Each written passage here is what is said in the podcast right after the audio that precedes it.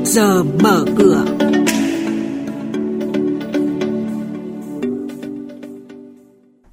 Thưa quý vị và các bạn, giao dịch không báo cáo, 4 nhà đầu tư bị phạt hơn 220 triệu đồng. VN Index vượt mốc 1.300 điểm, thiết lập đỉnh cao mới. Nhận định diễn biến giao dịch tại Sở Giao dịch Hàng hóa Việt Nam. Đó là những nội dung đáng chú ý sẽ có trong trước giờ mở cửa ngay sau đây. Thưa quý vị và các bạn, Bộ trưởng Bộ Kế hoạch và Đầu tư Nguyễn Trí Dũng cho biết trong giai đoạn tới, Bộ Kế hoạch và Đầu tư sẽ tiếp tục thúc đẩy phân cấp mạnh và rõ ràng hơn để nâng cao chất lượng lập dự án đầu tư công của địa phương. Dẫn chứng cho giai đoạn trước, Bộ trưởng Nguyễn Trí Dũng chỉ ra giai đoạn 2011-2016 có tới 22.000 dự án đầu tư công, nhưng giai đoạn 2016-2020 đã giảm còn 11.000 dự án. Đây là cuộc cách mạng lớn của cả nhiệm kỳ vừa qua và sẽ được tiếp tục trong giai đoạn 2021-2020 2026 với dự kiến chỉ còn khoảng 6.400 dự án. Bộ trưởng Nguyễn Trí Dũng nhấn mạnh giải ngân vốn đầu tư công đã từng bước được cải thiện, có phần thúc đẩy tăng trưởng kinh tế. Tuy nhiên, đầu tư công trung hạn giai đoạn vừa qua vẫn còn những tồn tại hạn chế. Nhằm đẩy nhanh tiến độ, nâng cao chất lượng xây dựng kế hoạch đầu tư công, Thủ tướng Chính phủ đã ban hành chỉ thị về đẩy nhanh tiến độ và nâng cao chất lượng xây dựng kế hoạch đầu tư công trung hạn giai đoạn 2021-2025. Theo số liệu của Tổng cục Thống kê, tính chung 4 tháng đầu năm nay, chỉ số giá nguyên liệu, nhiên liệu, vật liệu dùng cho sản xuất đã tăng 4,64% so với cùng kỳ năm trước. Diễn biến tăng giá của nhiều loại hàng hóa đã tác động trái chiều đến các công ty niêm yết, trong khi các doanh nghiệp xuất khẩu gạo, đường, phân bón được hưởng lợi nhờ có giá bán tốt hơn, thì các doanh nghiệp thực phẩm chế biến sữa, dầu ăn lại chịu tác động tiêu cực do chi phí đầu vào tăng cao. Điều này không chỉ tác động đến tỷ suất lợi nhuận mà còn ảnh hưởng đến thị giá cổ phiếu của các doanh nghiệp trên thị trường chứng khoán. Quý thính giả đang nghe chuyên mục Trước giờ mở cửa phát sóng trên kênh Thời sự VV1 từ thứ 2 đến thứ 6 hàng tuần trong theo dòng Thời sự sáng. Diễn biến thị trường chứng khoán Biến động giá hàng hóa được giao dịch liên thông với thế giới trên Sở Giao dịch Hàng hóa Việt Nam. Nhận định phân tích sâu của các chuyên gia tài chính, cơ hội đầu tư được cập nhật nhanh trong Trước giờ mở cửa.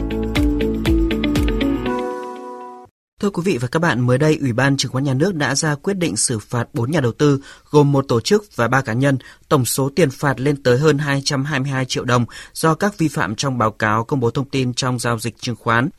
Sở Giao dịch Chứng khoán Hà Nội và Thành phố Hồ Chí Minh vừa công bố báo cáo tài chính kiểm toán năm 2020. Theo đó ghi nhận lợi nhuận sau thuế tăng mạnh lần lượt là hơn 28% và hơn 45%. Trong cơ cấu doanh thu của Sở Giao dịch Chứng khoán Hà Nội, dịch vụ giao dịch chứng khoán chiếm tỷ trọng lớn nhất với hơn 600 tỷ đồng.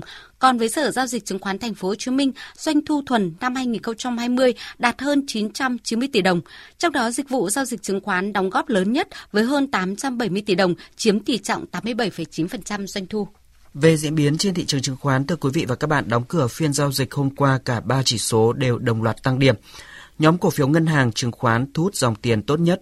Bên cạnh đó, một số blue chip cũng đồng thuận tăng điểm giúp sắc xanh thị trường được củng cố. Ở chiều ngược lại, nhóm bất động sản xây dựng giao dịch có phần chững lại sau khi bùng nổ phiên giao dịch trước đó. Với diễn biến như vậy, mở cửa thị trường hôm nay, VN Index khởi động ở mức 1.308,58 điểm, HNX Index bắt đầu từ 301,59 điểm. Thưa quý vị và các bạn, tiếp theo là các thông tin và diễn biến mới nhất trên thị trường hàng hóa được giao dịch liên thông với thế giới tại Sở Giao dịch Hàng hóa Việt Nam. Mời quý vị và các bạn cùng nghe những nhận định của bà Nguyễn Thị Thương, chuyên viên phân tích thị trường của Sở Giao dịch Hàng hóa Việt Nam.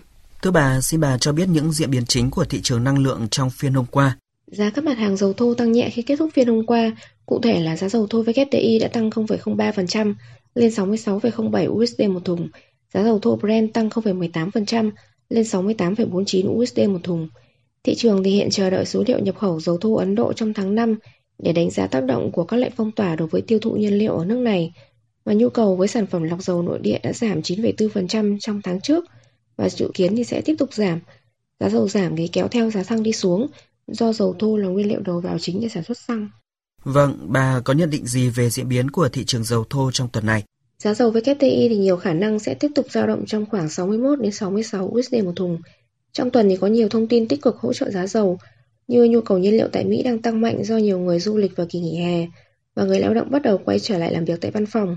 Bên cạnh đó thì lợi nhuận sản xuất xăng cũng tăng kỷ lục 24 USD một thùng, gấp 2,5 lần so với đầu tuần này và cũng đang thúc đẩy các nhà máy lọc dầu gia tăng thu mua dầu thô, tăng sản lượng để tranh thủ giá cao. Tuy nhiên thì các thông tin này chưa thực sự đủ mạnh để đẩy giá tăng cao hơn do thông tin đại dịch COVID-19 vẫn diễn biến phức tạp tại châu Á đang khiến cho thị trường lo ngại nhu cầu năng lượng tại đây có thể sụt giảm. Vâng, xin cảm ơn bà với những thông tin vừa rồi.